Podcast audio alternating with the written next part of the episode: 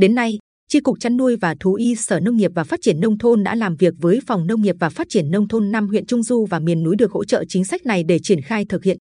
Đồng thời, Chi cục kết nối với các doanh nghiệp trong tỉnh tham gia vào khâu liên kết chăn nuôi và tiêu thụ sản phẩm. Bước đầu đã có hai trong số 4 doanh nghiệp đồng ý tham gia. Cuối tháng 2 năm 2023, Sở Nông nghiệp và Phát triển nông thôn ban hành hướng dẫn quy định tiêu chuẩn con giống, tiêu chuẩn chuồng nuôi và quy trình kỹ thuật chăn nuôi gà thả đồi chuyển thông tin đầy đủ cho năm địa phương tham gia thực hiện chính sách gồm Vân Canh, Tây Sơn, Vĩnh Thạnh, Hoài Ân và An Lão. Cùng với đó, chi cục còn kết nối với bốn doanh nghiệp tham gia vào chuỗi liên kết này.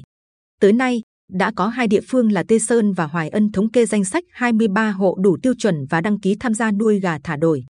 Hoài Ân có nhiều lợi thế trong phát triển sản xuất nông nghiệp, đặc biệt là phát triển các mô hình trang trại, vườn cây ăn trái, vườn rừng là điều kiện rất phù hợp để phát triển gà thả đồi.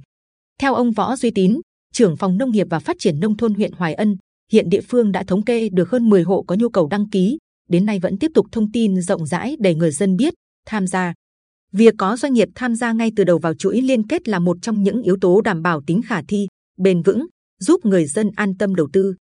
Tương tự, Tây Sơn cũng xem đây là một chính sách rất khả thi, đặc biệt phù hợp với các xã vùng cao. Những địa phương đang đẩy mạnh trồng rừng cây gỗ lớn như Vĩnh An, Tây Thuận, Tây Giang, Phòng Nông nghiệp và Phát triển nông thôn huyện đã lập danh sách 13 hộ dân đăng ký tham gia.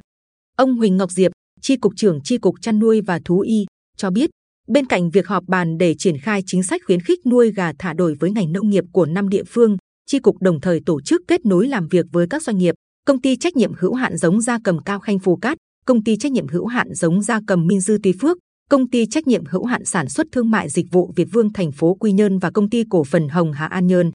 Hiện công ty trách nhiệm hữu hạn giống gia cầm Cao Khanh đã thống nhất thực hiện liên kết chăn nuôi tiêu thụ sản phẩm.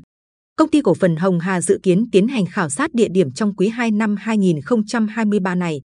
Chi cục vẫn tiếp tục làm việc, kết nối thêm với một số doanh nghiệp và địa phương để khởi động dự án thật suôn sẻ.